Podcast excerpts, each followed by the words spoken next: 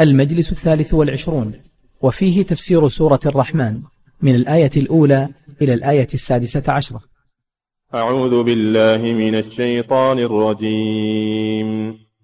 بسم الله الرحمن الرحيم.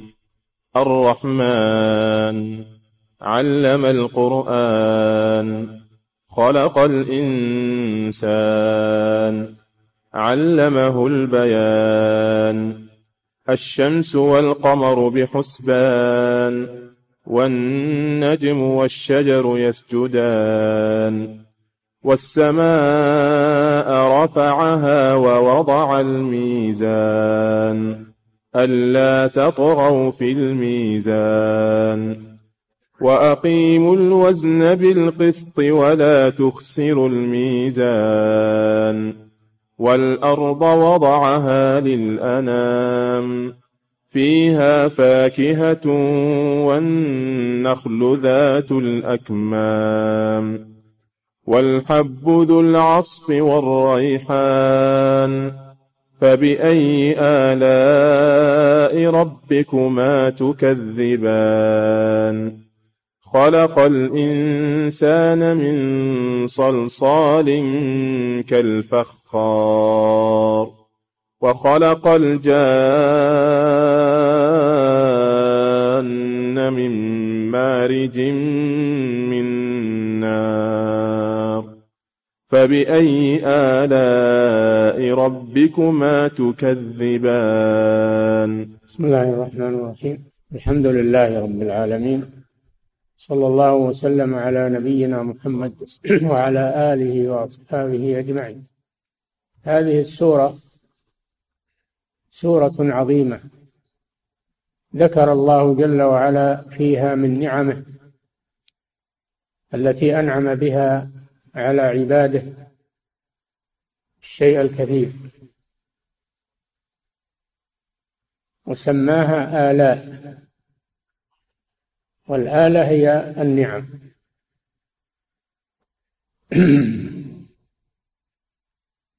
افتتحها باسم من أسمائه.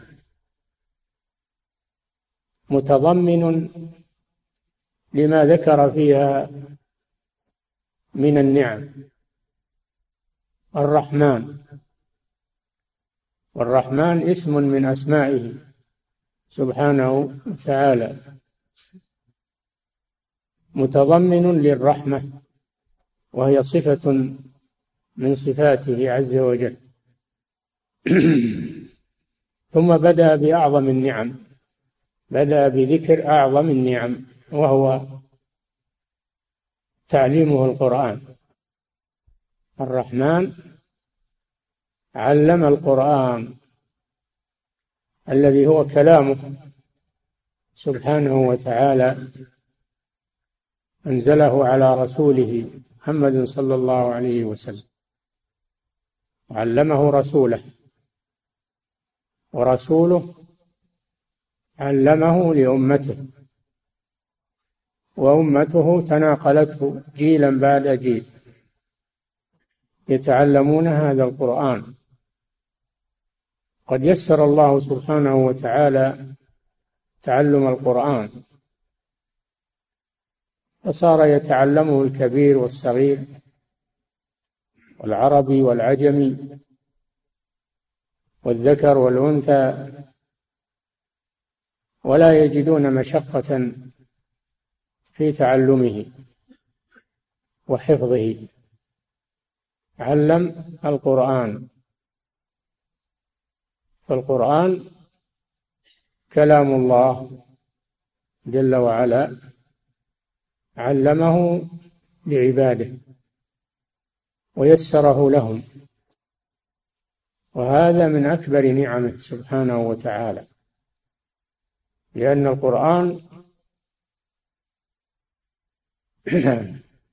لأن القرآن العظيم فيه آيات وعبر وفيه نعم عظيمة وفيه علوم علوم جليلة من كل ما يحتاجه البشر. علم القرآن علم ألفاظه وعلم معانيه. فهذا منة من الله سبحانه وتعالى على عباده. فأعظم نعمة أنعم الله بها على عباده هو هذا القرآن الذي بين أيديهم. يهتدون بهديه ويسيرون على توجيهاته. يبشرهم وينذرهم. يفقههم في دين الله. فهو الكتاب العظيم. الذي ما نزل أعظم منه في الكتب الإلهية. خلق الإنسان. الإنسان المراد به بنو آدم جنس الإنسان. خلق الإنسان أي جنس الإنسان. وهم آدم وذريته. خلق الإنسان. علمه البيان. علم هذا الإنسان البيان من بين سائر المخلوقات. فمنحه الله سبحانه وتعالى النطق. منحه النطق الذي يبين به مراده ومطلوبه. ميز بذلك الإنسان عن سائر المخلوقات. علمه البيان بلغات مختلفة. اللغة العربية واللغة الفارسية واللغة السريانية واللاتينية لغات كثيرة لا يعلمها إلا الله سبحانه وتعالى. كل هذا داخل في البيان. الذي علمه الله لهذا الإنسان. وكل إنسان يفصح عن مراده باللغة التي ينطق بها ويتخاطب بها مع مع غيره. علمه البيان. هذا من نعم الله. التي أنعم بها على عباده. هذا اللسان وهذا النطق ألم نجعل له عينين ولسانا وشفتين هديناه النجدين. هذا من نعم الله على هذا الإنسان. علمه البيان. الشمس والقمر بحسبان. من نعم الله جل وعلا هذه الكواكب النيرات في السماء. منها ما هو سيار ومنها ما هو ثابت. وأعظمها النيران الشمس والقمر. والذي جعل الشمس ضياء والقمر نورا قدره منازل لتعلموا عدد السنين والحساب. ما خلق الله ذلك إلا بالحق. ونص على الشمس والقمر لما فيهما من عظم المنافع من بين سائر الكواكب. الشمس سراج يضيء الكون والقمر نور يضيء الكون أيضا بهذا النور. وفي ضوء الشمس والقمر مصالح للنباتات ومصالح العباد وبهما يعرف الليل والنهار. ولو لم يكن هناك شمس ولا قمر لما عرف الناس الليل والنهار. وجعلنا الليل والنهار آيتين فمحونا آية الليل وجعلنا آية النهار مبصرة لتبتغوا فضلا من ربكم ولتعلموا عدد السنين والحساب. وكل شيء فصلناه تفصيلا. الشمس والقمر بحسبان. أي يعرف بهما حساب السنة. الشهور والسنين. وبذلك تنتظم.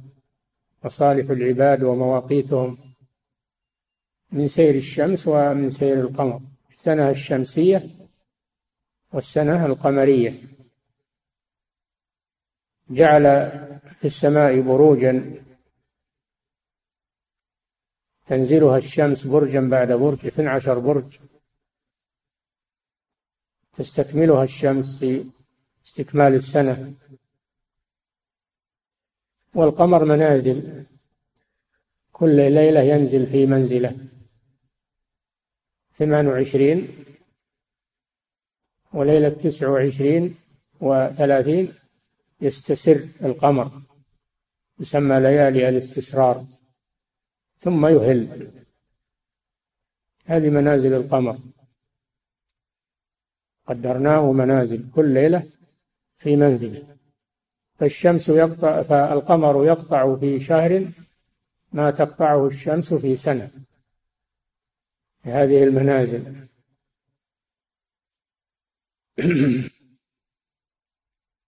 الشمس والقمر بحسبان. هذا هو المشهور في تفسير الآية. إن الله جعل الشمس والقمر ليعرف الناس يعني لمصالح عظيمة منها. معرفة الحساب. ولتعلموا عدد السنين والحساب. ولا يختلف ولا لا يختلف الحساب. حساب دقيق لا يختلف ولا يتغير. للشمس ينبغي لها أن تدرك القمر. ولا الليل سابق النهار. كل في فلك يسبحون. آيات من آيات الله سبحانه وتعالى. فهذا معنى قوله جل وعلا الشمس والقمر بحسبان.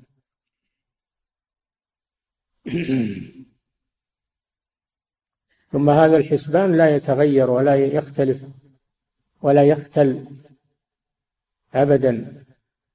مقدر. ذلك تقدير العزيز العليم سبحانه وتعالى. والنجم والشجر يسجدان. النجم والشجر. لما ذكر آية الشمس والقمر ذكر آية النبات. والنبات على قسمين. نبات صغير يغطي الأرض وهو النجم الذي ليس له ساق. والشجر ما له ساق. ذلك لمصالح العباد. وقيل المراد بالنجم الكوكب. كواكب تسجد لله وهو سجود سجود حقيقي. وسجود كل شيء بحسبه. سجود حقيقي وليس كما يقول بعض البلاغيين إنه إنه مجاز أو سجود معنوي. لا سجود حقيقي لكنه يختلف باختلاف المخلوقات. لم ترى أن الله يسجد له من في السماوات ومن في الأرض والشمس والقمر والنجوم والدواب. فالنباتات تسجد لله كبيرها وصغيرها سجودا يليق بها. النجوم تسجد لله سجودا يليق بها. وكل شيء يسجد لله جل وعلا. كما أن الإنسان يسجد لله عز وجل. سجود عبادة. يسجد لله سجود عباده. ومن الناس من لا يسجد لله ويتكبر. فإذا قيل لهم اركعوا لا يركعون. ولهذا قال وكثير من الناس وكثير حق عليه العذاب. ومن يهن الله فما له من مكرم فلم يستثني في الشمس والقمر والنجوم والشجر والدواب؟ لم يستثني. كلها تسجد لله عز وجل منقادة إلا هذا الإنسان. فإن منه من يسجد طاعة لله وتعبدا لله ومنهم من لا يسجد وهم كثيرون. كثير من الناس.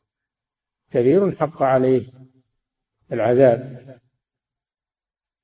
الشمس والقمر يسجدان. والنجم والشجر يسجدان.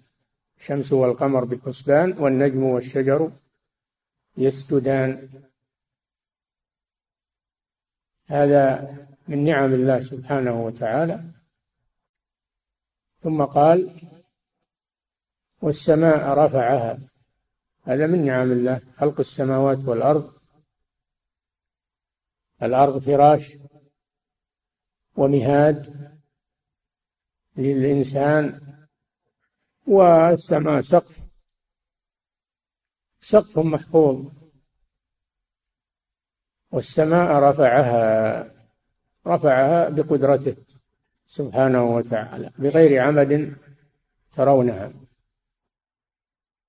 هو الذي يمسك السماوات والأرض أن تزولا. فهو الذي يمسك السماوات والأرض بقدرته سبحانه. والسماء رفعها. وهذا الرفع رفع كثير.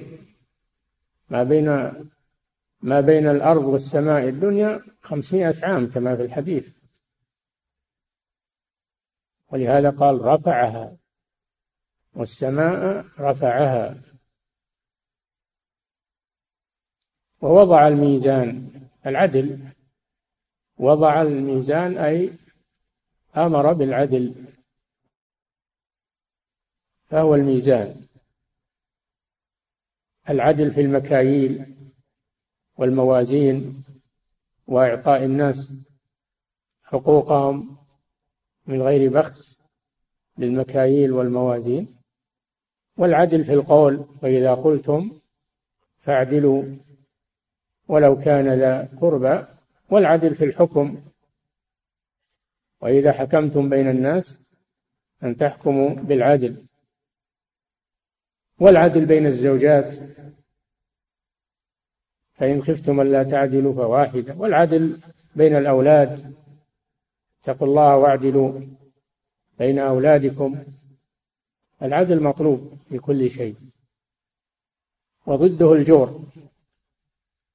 ضده الجور والظلم. هذا حرام ومنهي عنه. والعدل مأمور به ومثاب عليه. ولهذا جاء في الحديث المقسطون على منابر من نور. على منابر من نور عن يمين الرحمن وكلتا يديه يمين. الذين يعدلون في حكمهم وأهليهم وما ولوا الذين يعدلون في حكمهم وأهليهم وما ولاهم الله عليه يوم القيامة يكرمهم الله فيكونون على منابر من نور. وأيضا عن يمين الرحمن سبحانه وتعالى.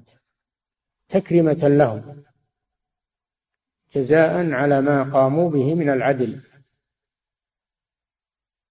فالواجب على الإنسان التزام العدل في جميع أموره. وإذا قلتم فاعدلوا ولو كان ذا قربى. فلا تمنعك عداوة شخص على أن أن تقول فيه قولا سيئا. أو تشهد عليه بكذب شهادة زور أو تخبر عنه بما لا بما لم يحصل منه نتيجة لعداوتك له. ولا تحف مع قريبك أو مع صديقك بل الزم العدل. يقول قل العدل قل الحق ولو كان على نفسك ولو كان على نفسك. وإذا قلتم فاعدلوا ولو كان ذا قربى. ليتنبه لهذا من يقعون في أعراض الناس ويغتابونهم خصوصا ولاة الأمور ولاة أمور المسلمين والعلماء. لا يجوز أن تجور في حقهم بل تلزم العدل في كلامك. فالميزان هو العدل في كل شيء. ووضع الميزان. ثم انظر. قال ألا تطغوا في الميزان. وقال ولا تخسروا الميزان. يعني لا يكون منك زيادة في الوزن وزيادة في القول زيادة في الحكم وغلو وتطرف. ولا يكن منك إخسار للميزان ونقص في حقوق الناس بل الزم الوسط. ألا تطغوا في الميزان والطغيان هو الغلو والزيادة عن الحق في كل شيء. لا تطغوا في الميزان. وأقيموا الوزن بالقسط يعني بالعدل. ولا تخسروا الميزان. هذا الطرف الثاني وهو نقص الموازين في الكيل والوزن والكلام تبخس الناس حقوقهم في كلامك أو في معاملتك أو في حكمك أو في شهادتك. لا تبخس الناس حقوقهم. أد الذي عليك لهم. وبين الحق. سواء كان على صديقك ولا تظلم أحدا وتبخس الحق ولو كان عدوا لك. ألزم العدل دائما وأبدا. وأقيموا الوزن بالقسط. ولا تخسروا الميزان.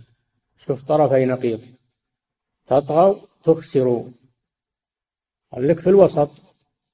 دائما وابدا. الله الذي أنزل الكتاب الله الذي أنزل الكتاب بالحق والميزان. لقد أرسلنا رسلنا بالبينات وأنزلنا معهم الكتاب والميزان ليقوم الناس بالقسط. ليقوم الناس بالقسط يعني العدل. فالعدل الله أمر به سبحانه وتعالى في كل شيء وأقيموا الوزن بالقسط ولا تخسروا الميزان. والأرض وضعها لما ذكر أنه رفع السماء ذكر أنه وضع الأرض. جعلها على الماء. بسطها على الماء ليعيش الناس عليها وثبتها ثبتها بالجبال الرواسي حتى لا تميد بأهلها وحتى يتمكنوا من العيش على ظهرها ويتمكنوا من استغلال خيراتها. وضعها للأنام يعني للخلق. مراد بالأنام الخلق. وليس هذا خاصا بالإنسان بل كل المخلوقات التي تعيش على وجه الأرض من إنسان وغيره من الحيوانات. فالله جل وعلا مهد لها الأرض وبسطها وجعل فيها منافع العباد يزرعون ويأكلون وأودع فيها المعادن التي يستخرجونها وينتفعون بها. قدر فيها أقواتها. هذه الأرض من آيات الله ومن عجائب مخلوقات الله سبحانه وتعالى. والأرض وضعها للأنام. ثم ذكر ما تخرجه الأرض من الفواكه ومن النباتات. فيها فاكهة. فاكهة ما يتفكه به الإنسان يتلذذ به من أنواع الفواكه المختلفة في الطعوم والروائح والألوان يترفهون بها ويتلذذون بها فواكه من الزيتون والرمان والأعناب وغير ذلك من أصناف الفواكه التي لا يعلمها إلا الله عز وجل. فيها فاكهة. ثم ذكر النخل. خص النخل بالذكر لعظم المنة بها. النخل. والنخل ذات الأكمام. الطلع. الأكمام الطلع المكموم بالغلاف الذي يتفتح عنه غلافه ثم يؤبر ثم يتنامى يتنامى إلى أن ينضج ويكون تمرا ويكون رطبا ثم يكون تمرا. يتغذى به الناس ويتفكهون به. والنخل ذات الأكمام. قيل الأكمام المراد بها أغلفة طلعها. وما تخرج من ثمرة من أكمامها. حين تتفتح عنها وقيل المراد بالأكمام الليف الذي تلتف به النخلة. ولكن المشهور القول الأول النخل ذات الأكمام والحب. ذكر ثلاثة أصناف فواكه وتمور والحب. سائر الحبوب التي يتغذى بها الناس البر والشعير والدخن والذرة وغير ذلك من أنواع الحبوب التي يتغذى بها الناس ويستثمرونها من هذه الأرض. ثم انظروا كيف أنها تربة واحدة وماء واحد والمخرجات تختلف. هذا مما يدل على قدرة الخالق سبحانه وتعالى. وفي الأرض قطع متجاورات وجنات من نخيل وأعناب. في النخ وفي الأرض قطع متجاورات وجنات من أعناب. من من من أعناب وزرع ونخيل. وزروع ونخيل صنوان وغير صنوان يسقى بماء واحد. ونفضل بعضها على بعض في الأكل هي متجاورة بعضها بجنب بعض. والشراب واحد ماء واحد. ومع هذا تختلف من الذي نوعها وشكلها. هو الله جل وعلا. اخرج إلى الأرض وقت الربيع. انظر إلى العشب. كم ترى من الأصناف المتجاورة؟ والأشكال والألوان من الذي أوجدها ونوعها وغذاها؟ هو الخالق سبحانه وتعالى فهذا من آياته سبحانه وتعالى. والحب ذو العصف والريحان. العصف هو التبن الذي تأكله الدواب إذا يبس وديس.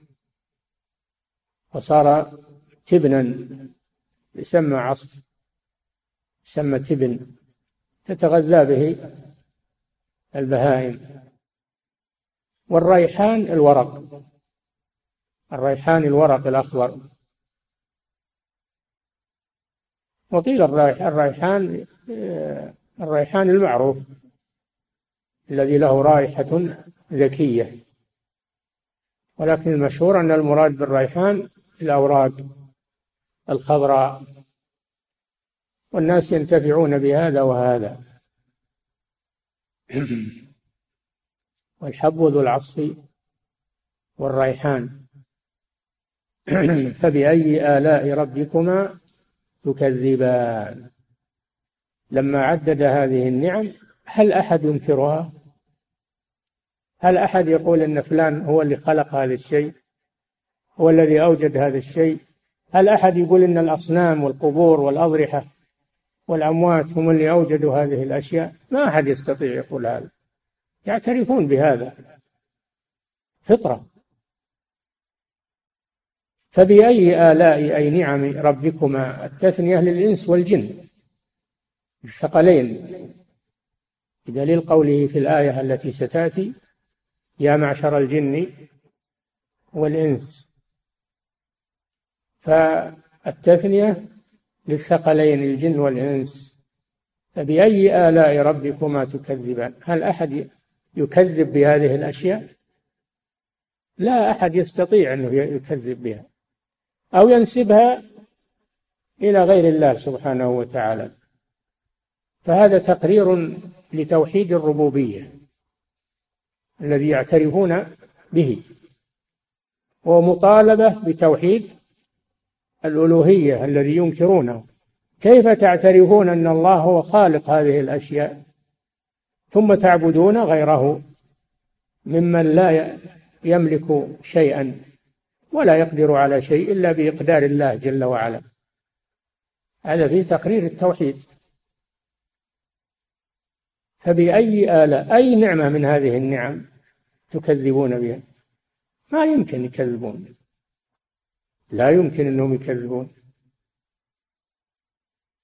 ولذلك لما سمعها الجن من رسول الله صلى الله عليه وسلم قالوا ولا بشيء من نعمك ربنا نكذب فلك الحمد ولك الشكر. وقال للجن أحسن ردا منكم. قالوا ولا بشيء من نعمك ربنا آه ربنا نكذب فلك الحمد ولك الشكر. فبأي آلاء ربكما تكذبان؟ ثم أيضا واصل النعم واصل ذكر النعم إلى آخر السورة. وفي كل ذكر جملة من النعم يقول فبأي آلاء ربكما تكذبان؟ تقرير تقرير عظيم بالبرهان. على التوحيد وبطلان الشرك. خلق الإنسان من صلصال كالفخار. المراد بالإنسان هنا آدم عليه السلام. فإن الله خلقه من طين من طين يابس. له صلصلة وصوت من يبسه. كالفخار فخار معروف. الفخار معروف عند عند الناس وهو الآجر المشوي بالنار. الآجر المشوي بالنار. خلق آدم من جنس هذا هذا الفخار. طين لازب. طين يابس. خلق الله منه بشرا. هو آدم عليه الصلاة والسلام. خلقه بيده جل وعلا. خلقه بيده. أما بقية الخلق فيقول له كن فيكون. أما آدم فإن الله جل وعلا خلقه بيده. تكريمة له. خلق الإنسان من صلصال. عرفنا الصلصال أنه الطين اليابس الذي له صلصلة. وصوت. وهذا من عجائب قدرة الله جل وعلا أنه جعل من الطين بشرا لحما ودما وعروقا و وأعصابا وعظاما و... هذا من آيات الله جل وعلا. خلق الإنسان من صلصال كالفخار يعني قوي.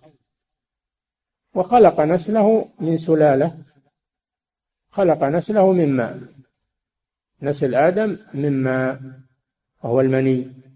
مني الرجال ومني النساء أيضا. فذرية آدم من ماء. أما آدم عليه السلام فهو من طين. وبدأ خلق الإنسان من طين. ثم جعل نسله من سلالة من ماء مهين. ثم سواه ونفخ فيه من روحه وجعل لكم السمع والأبصار والأفئدة. قليلا ما تشكرون. خلق الإنسان من صلصال كالفخار وخلق الجان يعني أبا الجان والجان هم إبليس وذريته. سموا جانا لأنهم مستترون من الاجتنان وهو الاستتار فهم من عالم الغيب. لا نراهم. قال تعالى إنه يراكم هو وقبيله يعني الشيطان. يراكم هو وقبيله يعني ذريته وجماعته من حيث لا ترونهم. فهم عالم خفي. ولذلك سموا بالجان والجن. لكن أباهم آدم أباهم إبليس مخلوق من مارج وهو اللهب. من مارج وهو اللهب الخفيف. من مارج من نار من اللهب. ولذلك لما افتخر إبليس وقال أنا خير منه خلقتني من نار خلقته من طين. كان هذا القياس باطلا. لأن الطين خير من النار. الطين تنبت الطين ينبت. النباتات التي سمعتم وينتج وهو بارد وفيه فوائد. أما النار فهي محرقة. لا تنتج شيئا. لا تنتج شيئا. محرقة فكيف يقال إن النار إنها أحسن من الطين؟ رد الله عليه جل وعلا وأبطل حجته. وخلق الجان من مارج من نار. ثم تناسلت الجان مثل ما تناسل بنو آدم عالمان وثقلان. وذكر الجان لأنهم مكلفون مثل بني آدم. مكلفون مثل بني آدم ومأمورون ومنهيون مثل بني ولهم عقول فهم مثل بني آدم. منهم المسلم والكافر ومنهم المطيع والعاصي ومنهم الفاسق ومنهم الخير ومنهم الشرير مثل ما مثل ما في بني آدم سواء. وخلق الجان من مارج أي لهب من نار. ولذلك فيهم الخفة وفيهم الشيطنة وفيهم بخلاف بني آدم ففيهم الطمأنينة والهدوء والسكينة ف آدم وذريته خير من من الجن من حيث الجنس من حيث الجنس. وأما من حيث الأفراد فقد يكون في الجن من هو خير من من الإنس. صالح الجن خير من فاسد الإنس بلا شك هذا. لكن من حيث الجنس فبنو آدم خير من الجن. وخلق الجان من مارج من نار. ثم قال فبأي آلاء ربكما تكذبان؟ هل ينكر الإنسان أنه مخلوق لله عز وجل؟ هل ينكر الجن أنهم مخلوقون لله عز وجل؟ هل أحد يدعي أنه أنه وجد من غير موجد أو أو من غير خالق؟ أم خلقوا من غير شيء؟ أم هم الخالقون؟ أم خلقوا السماوات والأرض؟ بل لا يوقنون. يقرر سبحانه وتعالى نعمه وآياته وبراهينه ثم يتحدى يتحدى الجن والإنس فيقول فبأي آلاء ربكما تكذبان؟ لا أحد يكذب بهذا. توحيد الربوبية لا أحد يجحده. فهذه آيات عظيمة من سورة كريمة ويأتي إن شاء الله بقية الكلام على الآيات. والله الموفق. والهادي إلى سواء السبيل. صلى الله وسلم على نبينا محمد وعلى آله وصحبه أجمعين.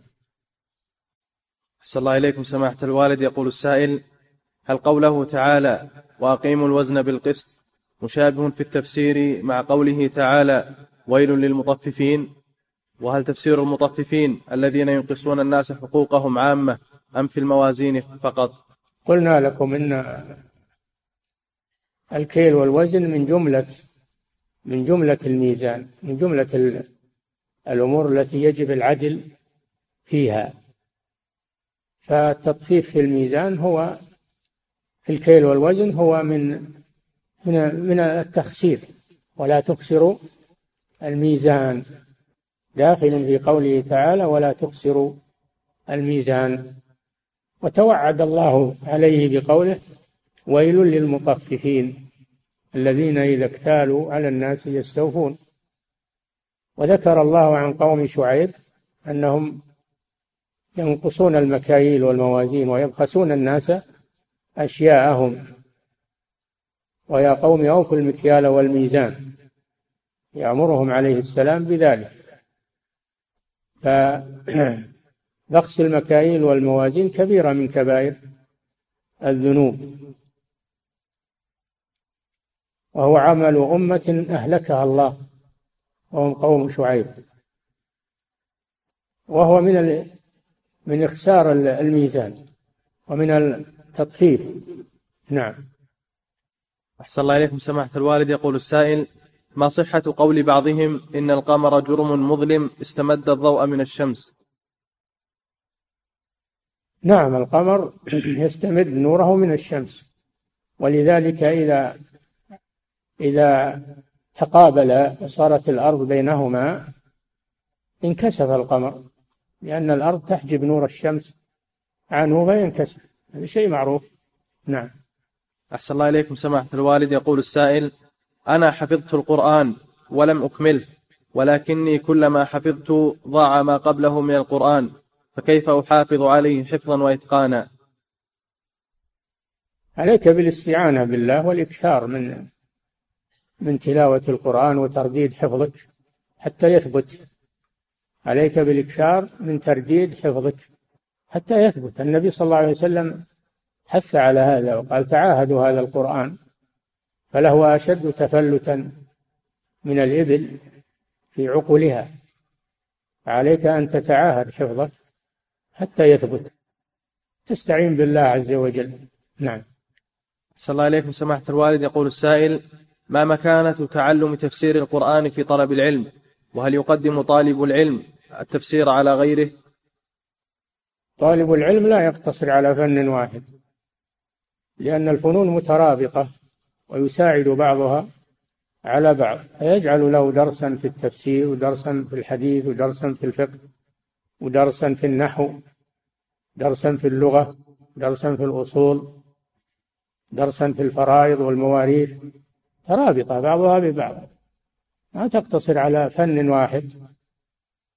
ولذلك تجدون المقررات في المعاهد والكليات والمدارس منوعة لأنها يخدم بعضها بعضا ويساعد بعضها على بعض. نعم.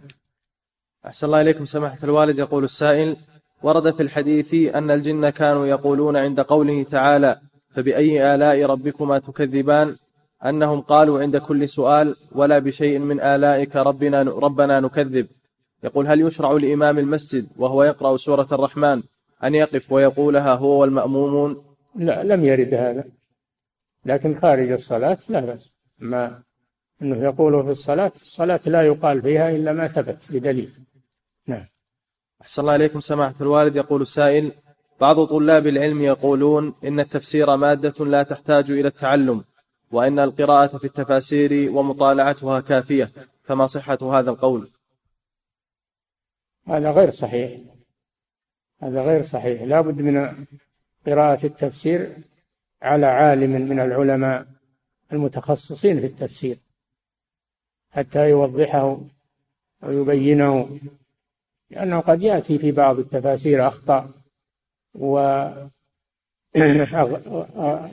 وأغلاط في العقيدة فلا بد من قراءة التفسير على عالم من العلماء المتخصصين ولا تغني القراءة فقط. نعم. أحسن الله إليكم. سماحة الوالد يقول السائل هل للمجاز وجود في اللغة العربية ووجوده في القرآن؟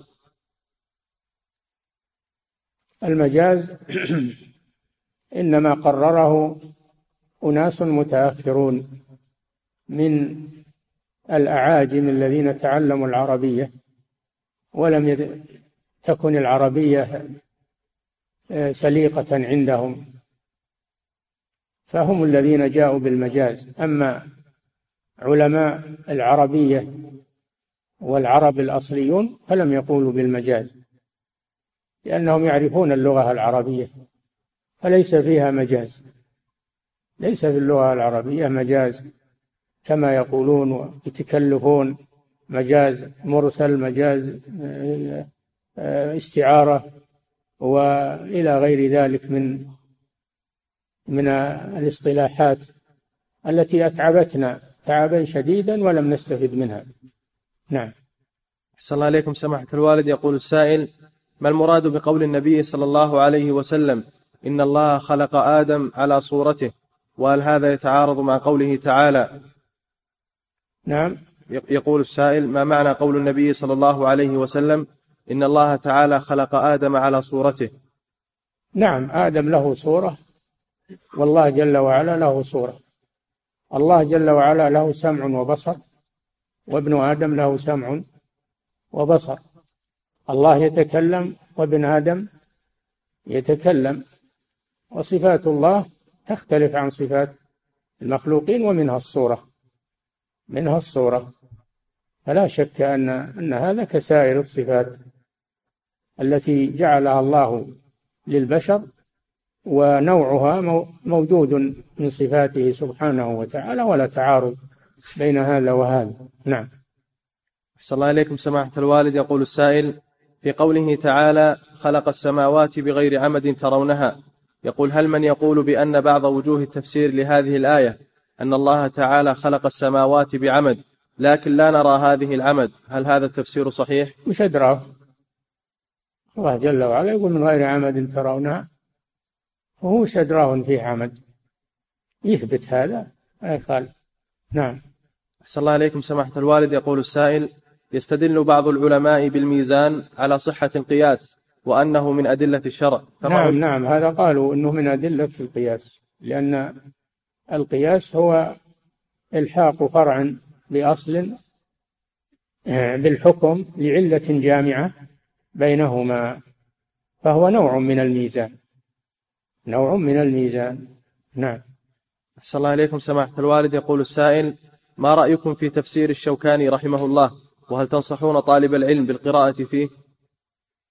تفسير الشوكاني جيد من حيث تحليل الألفاظ واللغة لكنه رحمه الله ينقل أقوال المؤولين للصفات بدون أن يعقب عليها. فهو من هذه الناحية لا يعتمد عليه. أما من ناحية تحليل الألفاظ والوجوه اللغوية فهو جيد. أما من ناحية الصفات لا لأنه ينقل كلام المؤولين ولا يعترض عليه. نعم. صلى الله عليكم سماحة الوالد يقول السائل ما تفسير قول الله تعالى ولم يصروا على ما فعلوا وهم يعلمون.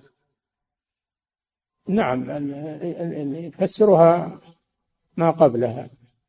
والذين إذا فعلوا فاحشة أو ظلموا أنفسهم ذكروا الله فاستغفروا لذنوبهم. ولم ومن يغفر الذنوب إلا الله ولم يصروا على ما فعل. يعني لا يتركون الاستغفار. لا يتركون الاستغفار ويبقون على ذنوبهم. بل كلما أذنبوا ذكروا الله واستغفروا. نعم. أحسن الله إليكم. سماحة الوالد يقول السائل هل للطالب أن يضيف بعض الآيات على هامش التفسير التي يذكرها فضيلتكم حيث إن أول أنواع التفسير تفسير القرآن بالقرآن؟ لا لا يحدث شيئا في المصحف أبدا. كتابه ما في بأس يتصرف فيه. أما المصحف لا لا يعبث فيها ويكتب فيها وعلى هوامشه. نعم. أحسن الله إليكم سماحة الوالد. يقول السائل ما معنى كلمة مكاء في آية الأنفال؟ وهل التصفير أو الصفير محرم؟ ما كان صلاتهم يعني المشركين عند البيت إلا مكاء وتصدية المكاء هو التصفيق والتصدية هي الصفير. هذه طريقة عبادة المشركين عند الكعبة. هل هؤلاء يكونون أولياء للمسجد الحرام؟ لا. هذا ذكره الله من باب الرد عليهم. وما كانوا أولياءه وهم يصدون عن المسجد الحرام وما كانوا أولياءه. إن أولياؤه إلا المتقون ولكن أكثرهم لا يعلمون. وما كان صلاتهم عند البيت إلا مكاء وتصدية فهذا من باب الرد عليهم. وأنهم ليسوا أولياء للمسجد الحرام وإنما أولياؤه المتقون الذين يصلون الصلاة الشرعية. فالصفير هو والتصفيق أيضا. وإنما يباح التصفيق للنساء عند الحاجة. أما الرجال فلا يصفقون لأن هذا أول شيء من خصائص النساء. وثانيا أنه تشبه بالمشركين. نعم. أحسن الله إليكم. سماحة الوالد يقول السائل إذا قرأت قول الله تعالى شهد الله أنه لا إله إلا هو والملائكة وأولو العلم قائما بالقسط وكنت في الصلاة. نعم. إذا يقول أحسن الله إليكم. إذا قرأت قول الله تعالى شهد الله أنه لا إله إلا هو والملائكة وأولو العلم قائما بالقسط وكنت في الصلاة أو استمعت إلى الآية. فهل يجوز لي أن أقول وأنا على ذلك من الشاهدين؟ لا الصلاة لا تقل فيها إلا ما ثبت بالدليل. أما خارج الصلاة فلا مانع لكن لا تتخذ هذا دائما وأبدا. إذا قلته في بعض الأحيان فلا بأس. نعم. أحسن الله إليكم سماحة الوالد يقول السائل في قوله تعالى ومن يشاقق الرسول من بعد ما تبين له الهدى ويتبع غير سبيل المؤمنين نوله ما تولى ونصله جهنم وساءت مصيرا. استدل العلماء بهذه الآية على الإجماع فهل يستدل بها أيضا على وجوب اتباع منهج السلف الصالح؟ ما في شك. فيها دليل لاتباع المؤمنين وفيها دليل على الإجماع. نعم. أحسن الله إليكم. سماحة الوالد يقول السائل هل هناك فرق بين الزبور والزبر؟ وما المقصود بقوله تعالى وإنه لفي زبر الأولين.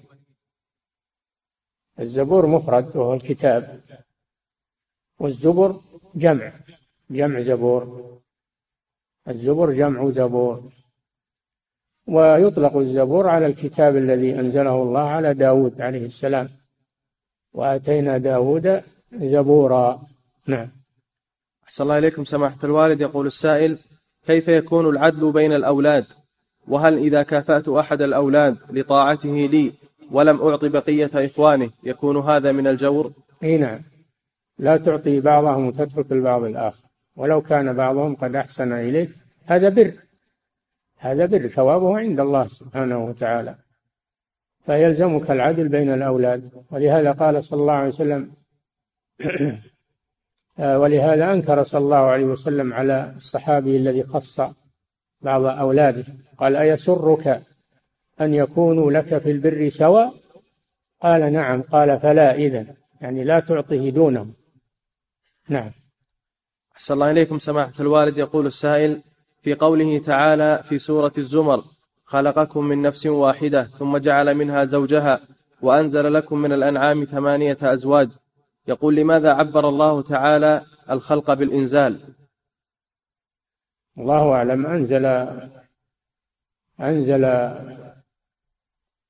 يعني الأزواج الثمانية المذكورة في قوله تعالى ثمانية أزواج من الضأن اثنين ومن المعز اثنين إلى آخر الآيات ومن الإبل اثنين ومن البقر اثنين. هذه ثمانية أزواج أنزلها والله أعلم من أصلاب الفحول في في أرحام الإناث. نعم. أحسن الله إليكم سماحة الوالد. يقول السائل أنا أتكاسل عن حفظ القرآن الكريم. نعم. يقول أحسن الله إليكم إنني أتكاسل عن حفظ القرآن الكريم. فما نصيحتكم لي؟ والله وش نسوي بك؟ صرت تكاسل وش نسوي؟ اترك الكسل وتوكل على الله واحفظ القرآن. نعم. أحسن الله إليكم سماحة الوالد. يقول السائل كيف يحقق المعلم العدل بين الطلاب؟ وهل من كلمة توجيهية للمعلمين الذين لا يعدلون بين طلابهم؟ العدل بين الطلاب في الدرجات. الدرجات يعطيهم ما يستحقون على الجواب ولا ينقص أحدا منهم عن ما يستحقه ولا يزد الآخر عما يستحقه. فيعطيهم على قدر إجاباتهم. هذا هو العدل. نعم. أحسن الله إليكم سماحة الوالد. يقول السائل ذكرتم أن العدل واجب. وأيضا من العدل أنه يفهمهم جميع ما يخص بعضهم بالتفهيم والعناية ويترك الآخرين ويتساهل معهم أو يعرض عنهم. نعم. أحسن الله إليكم سماحة الوالد. يقول السائل ذكرتم أن العدل واجب بين الأولاد ولكن والدي يميل لأحد إخواني لأنه هو الذي يسكن عنده ويقوم على خدمته لكبر سنه. وربما خصه ببعض الهدايا البسيطة فهل فعله جائز؟ هذا غير جائز. هذا لا يجوز أنه يخص أحد أولاده بشيء دون الآخرين. وأما أنه هو اللي يقوم هذا هذا واجب عليه وهذا بر وثوابه عند الله سبحانه وتعالى. فلا يفسد أجره وثوابه بهذه النحلة أو الخاصية. نعم. أحسن الله إليكم سماحة الوالد يقول السائل إذا كان الأب يمنع ابنه من حضور الدروس العلمية وصحبة الصالحين خوفا عليه فهل يلزم الابن طاعته؟ عليه أنه يقنع والده ويبين له الصحبة الذين يمشي معهم و والحلقات التي يجلس فيها يبين لوالده أنا أخشى أن والده يخاف عليه من واليوم تعرفون الفتن وتعرفون آه الذين يتلقفون الشباب ويلقنونهم الأفكار السيئة. وقد حصل كثير من هذا. فالوالد ما هو ملوم في كونه يحافظ على ولده يتأكد من صحبته ويتأكد من طلبه للعلم على أهل العلم. أخاف أنه يطلب العلم بالاستراحات وب... وبالرحلات وبالخلوات. فيحصل الكارثة. والمؤمن لا يلدغ من جحر مرتين. علينا أننا علينا أننا نحرص على أولادنا ونتأكد من مرافقيهم ونتأكد من دروسهم التي يتلقونها على من. نعم. أحسن الله إليكم سماحة الوالد. يقول السائل هل خلق عيسى عليه السلام؟ نعم. يقول أحسن الله إليكم. هل خلق عيسى عليه السلام كخلق آدم عليه السلام في طريقة الخلق؟ لا. آدم خلق من تراب بلا أم ولا أب. وعيسى عليه السلام خلق من أم بلا أب لكن هو مثله في أن الله قال له كن فيكون. إن مثل عيسى عند الله كمثل آدم خلقه من تراب يعني خلق آدم من تراب. ثم قال له كن فيكون. ولذلك يقال عيسى كلمة الله لأنه وجد بالكلمة من غير أب. وجد بالكلمة وهي قوله تعالى كن من غير أب. نعم. أحسن الله عليكم سماحة الوالد. يقول السائل هناك مدرس تربية إسلامية يتكلم في حق بعض الدعاة والعلماء بتصنيفهم ولمزهم ببعض الصفات. هذا الذي قلنا لكم. أن هذا مخالف للميزان الذي أنزله الله. فالمسلم يكون على ميزان ما يميل مع أحد ويجحف في حق أحد. عليه أنه يقول العدل. نعم. أحسن الله إليكم سماحة الوالد. يقول السائل أعرف بعض الأشخاص الذين كانوا مقصرين في طاعة الله تعالى وخرجوا مع جماعة التبليغ ونفع الله بهم حتى التزم هذا الشخص وقام بطلب العلم. فهل من العدل القذف في هذه الجماعة؟ نعم الجماعة هذه صوفية. أصلها صوفية من الباكستان.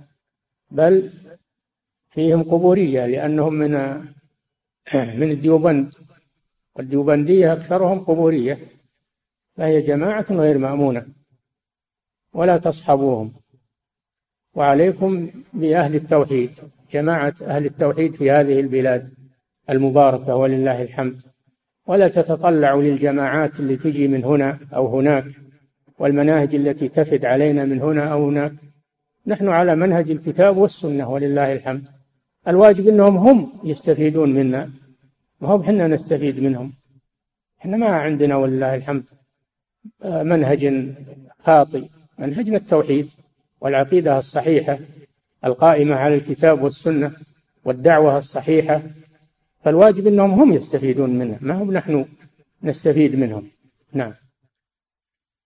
أحسن الله إليكم. سماحة الوالد يقول السائل في قوله تعالى الحمد لله رب العالمين الرحمن الرحيم. هل نعرب الرحمن بأنه صفة مجرورة؟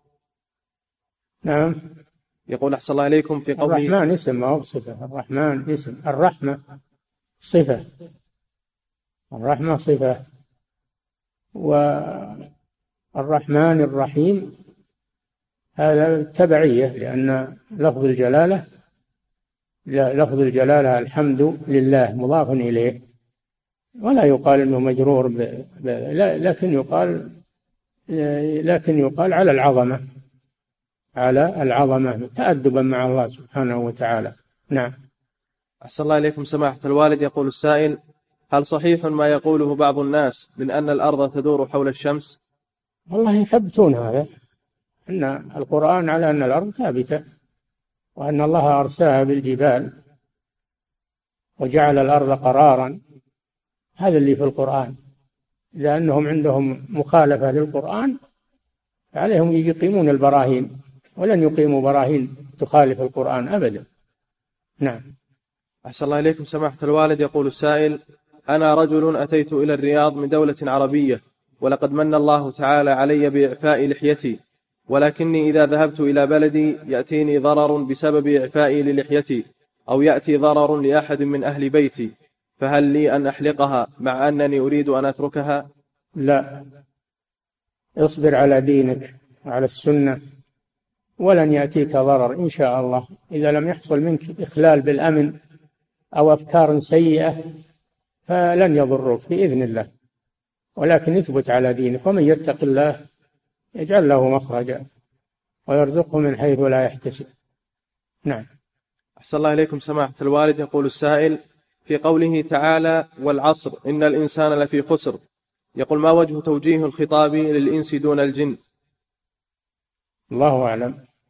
الجن تبع. الخطاب يكون للإنس لكن يكون الجن تبعا لهم. نعم. أحسن الله إليكم سماحة الوالد. يقول السائل من كان مسافرا وصلى المغرب ثم دخلت جماعة فصلى معهم العشاء وهم يصلون المغرب فصلى اثنتين وسلم فهل صلاته صحيحة أم عليه إعادتها؟ نعم أعيد السؤال. يقول أحسن الله إليكم من كان مسافرا وصلى المغرب ثم دخلت جماعة فصلى معهم العشاء وهم يصلون المغرب فصلى اثنتين ثم سلم فهل صلاته صحيحة أم عليه إعادتها ليست صلاته صحيحة لأن المغرب غير مقصورة. فهو يصلي خلف صلاة غير مقصورة. والنبي صلى الله عليه وسلم يقول إنما جعل الإمام ليؤتم به ويكمل صلاته أربعا. نعم. أحسن الله إليكم سماحة الوالد. يقول السائل ورد تسمية من بعض الفقهاء أنهم أطلقوا على سورة الرحمن بعروس القرآن فهل هذا له أصل؟ والله ما أدري ما أدري عليهم أنهم يثبتون هذا اسم نعم أحسن الله إليكم سماحة الوالد يقول السائل أخذت من البنك دينا بالتورق ولما أردت أن آخذ دينا آخر قالوا نعطيك آخر لكن تسدد منه باقي قيمة الأول كاملة وتأخذ الزائد من الثاني فهل هذا جائز؟ لا الشرط هذا لا يجوز هذا يكون من قلب الدين على المعسر ولا يجوز هذا الشرط. نعم. أحسن الله إليكم سماحة الوالد. يقول السائل خرجنا في سفر وأدركتنا صلاة الجمعة فصليناها ركعتين جمعا وقصرا مع العصر. فهل صلاتنا صحيحة؟ العصر ما هي صحيحة لأنها ما تجمع مع الجمعة. فعليكم إعادة العصر. نعم. أحسن الله إليكم سماحة الوالد. يقول السائل الكافر الذي اعتنق الإسلام حديثا كيف يكون تلقينه الشهادتين؟ وما هي الصفة الصحيحة التي تقال له حيث كثيرا نسمع صيغا متعددة؟ يقال له قل أشهد أن لا إله إلا الله وأشهد أن محمدا رسول الله. هكذا يقال له. نعم. أحسن الله إليكم. سماحة الوالد يقول السائل مدرسة للدين في المدرسة الابتدائية عملت مسابقة بين الطالبات وكان السؤال مدرسة يقول أحسن الله إليكم مدرسة للدين في المدرسة الابتدائية أجرت مسابقة بين الطالبات وكان السؤال هو أخرجوا لي آية في القرآن إذا قرأتوها من أولها أو من آخرها بالعكس تدل على نفس المعنى. بالعكس؟ نعم. أعوذ بالله. ما يجوز ما يجوز نكس الآية تنكيس الآية ما يجوز هذا. هذا من العبث بالقرآن. نعم. فعليها أن تتوب إلى الله. لا تعود لمثل هذا. نعم. أحسن الله إليكم. سماحة الوالد يقول السائل متى يسن التسوك عند الصلاة؟ هل هو قبل الإقامة أو في أثنائها؟ في أثناء إيش؟ أثناء الإقامة يعني كله سواء. تسوك في قبل الإقامة أو أثناء الإقامة أو بعد الإقامة وقبل تكبيرة الإحرام.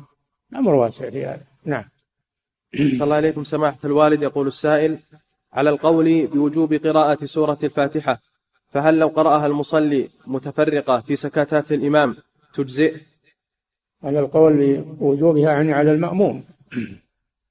نعم تجزي إذا قرأها متفرقة تبعا لسكتات الإمام فهذا طيب ولا يشوش على نفسه ولا يشوش على الإمام وتجزيه بهذه الطريقة. نعم هذا نص عليه أهل العلم. قالوا يقرأها في سكتات إمامه. نعم. أحسن الله إليكم سماحة الوالد وهذا سؤال ورد من فرنسا. يقول نعلم أن أبا البشر هو آدم. فمن هو أبو الملائكة وأبو الجن؟ وأي المؤمنين أفضل مؤمن الإنس أم مؤمن الجن؟ أبو الملائكة؟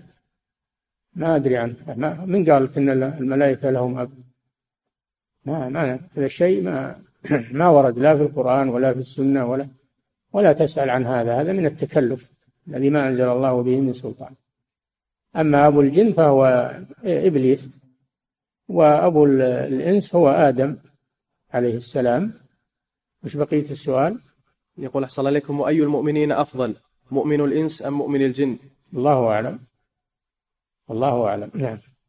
أحسن الله إليكم سماحة الوالد تقول السائلة إنما الخلاف في في مؤمن في المؤمن من من الإنس أيه أفضل هو الملائكة هذا اللي فيه الخلاف. أما المفاضلة بين مؤمن الجن ومؤمن الإنس فلا أدري. نعم. أحسن الله إليكم سماحة الوالد. تقول السائلة زوجي لديه ثلاث زوجات ولكنه لا تقول أحسن الله إليكم زوجي لديه ثلاث زوجات ولكنه لا يعدل فماذا أفعل؟ إذا كان ما ندري إيش قصدها بالعدل. هو قصدها أنه قصر في النفقة والكسوة والمسكن والمبيت الطالب بحقها. الطالب بحقها. إذا كان قصر في أحد هذه الأربعة فتطالب في حقها. نعم. أحسن الله إليكم سماحة الوالد. يقول السائل في مدرستنا زميل لنا رافضي ومن غلاة الرافضة. ماتت أمه وطلب منا مدير المدرسة تعزيته. فهل يجوز لنا ذلك؟ لا. لا تعزوه في أمه. ما دام أنه رافضي وهو رافضي. لا تعزوه في ذلك. نعم. أحسن الله إليكم سماحة الوالد. يقول السائل هل يكفي المسح على الجبيرة عند الوضوء أم لا بد من الجمع بين الوضوء والتيمم؟ يكفي المسح. ورواية أنه يمسح ويتيمم هذه الرواية لم تثبت وإنما يكفي المسح. نعم. أحسن الله إليكم سماحة الوالد. يقول السائل ما حكم تصوير ذوات الأرواح بالآلات الحديثة؟ وهل يدخل من صور في اللعن؟ ما في شك. تصوير عام في أي في أي طريقة وفي أي آلة. الأحاديث عامة لم تستثني. التصوير حرام وكبيرة من كبائر الذنوب وإنما يباح عند الضرورة. تصوير لقدر الضرورة فقط كالبطاقة وجواز السفر. الأمور التي لا يقضى أو لا يحصل على لا على مصالحه لا يحصل على مصالحه إلا بها هذه ضرورة. أما التصوير للفن أو أو للذكريات هذا أمر لا يجوز وملعون من فعله. نعم. أحسن الله في في أي آلة سواء بالآلة الفوتوغرافية أو بال أو بالإنترنت أو بالجوال أو نعم. أحسن أو بالرسم باليد كلهم أو أو بالنحت كله حرام. من الذي من الذي يستثني من عموم الأحاديث؟ إلا بدليل لا بد من دليل على الاستثناء. نعم. أحسن الله إليكم. سماحة الوالد يقول السائل انتشر في الآونة الأخيرة الرقاة. ها؟ يقول أحسن الله إليكم انتشر في الآونة الأخيرة الرقاة. فهل للراقي صفات معينة حتى ينتصب للرقية؟ الراقي يشترط فيه أن يكون سليم العقيدة من أهل التوحيد. ويشترط فيه العلم أن يعلم آداب الرقية وكيفية الرقية وأن يعتبر أن الرقية سبب من الأسباب وليست هي الشافية ولا وإنما هي سبب إن شاء الله جعل فيها شفاء وإن شاء لم يكن فيها شفاء. يرد الأمر إلى الله سبحانه وتعالى. لكن في مقدمة الشروط أن يكون سليم العقيدة. لا يكون دجالا أو كاهنا أو أو مشركا. يريد أخذ المال فقط ويعمل الطلاسم ويعمل الشعوذات. يحذر من هذا. نعم. أحسن الله إليكم سماحة الوالد. يقول السائل ما حكم الصلاة على النبي صلى الله عليه وسلم أثناء الخطبة؟ وقد نهى النبي صلى الله عليه وسلم عن الحديث أثناء الخطبة. نعم يصلي عليه لكن سرية ما يرفع صوته. صلي عليه للعموم لكن ما يرفع صوته بذلك. نعم. أحسن الله إليكم سماحة الوالد. يقول السائل الذي يقول إن الشيطان لم يكفر ويستدل إن الشيطان إيه؟ لم يكفر. لم يكفر؟ نعم. يقول ويستدل بقوله تعالى رب بما أغويتني. يقول فهو يؤمن بالله فما الحكم على هذا الرجل؟ يؤمن بتوحيد الربوبية يا أخي. ما أحد يجحد توحيد الربوبية لا إبليس ولا غيره. لكنه كافر بتوحيد الألوهية. كافر بتوحيد الألوهية. وقوله بما أغويتني هذا ما هو صحيح. احتج بالقدر ونسب هذا إلى الله ولم ينسبه لنفسه. هو الذي ترك السجود. هو الذي ترك السجود مختارا. فكان الواجب ينسب هذا إلى نفسه مثل آدم. لما لما وقع في الذنب اعترف. قال ربنا ظلمنا أنفسنا وإن لم تغفر لنا وترحمنا لنكونن من الخاسرين. الواجب أنه اعترف بذنبه وتاب إلى الله عز وجل. أما أنه يقول بما أغويتني ويحتج بالقدر هذا حجة باطلة. نعم. أحسن الله إليكم سماحة الوالد. تقول السائلة هل علي عدة أم لا؟ حيث إن زوجي ما قال بما غويت. ما قال بما غويت. قال بما غويتني فهذا هذا جبري والعياذ بالله. هذا مذهب الجبرية. نعم. أحسن الله إليكم سماحة الوالد. تقول السائلة هل علي عدة أم لا؟ حيث إن زوجي طلقني طلقة واحدة وراجعني بالكلام قبل انقضاء العدة وأنا عند أهلي وأكملت ثلاث حيض ثم حصل خلع عند القاضي فهل علي بعد الخلع عدة أخرى؟ نعم. أي نعم. عليك استئناف العدة. نعم. أحسن الله إليكم سماحة الوالد. يقول السائل ما موقفنا من الاختلاف الحاصل بين أهل العلم؟ وكيف يوجه العامة عند سؤالهم عن أسباب الاختلاف خاصة مع تضخيم الإعلام لهذه الاختلافات. عليكم أن تتعلموا. فإذا تعلمتم عرفتم كيف تتعاملون مع الخلاف. أما أنكم تدخلون في الخلاف وأنتم ما تعلمتم فهذا لا يجوز. هذا من الجهل. نعم. انتهى أحسن الله. تعالى أعلم. صلى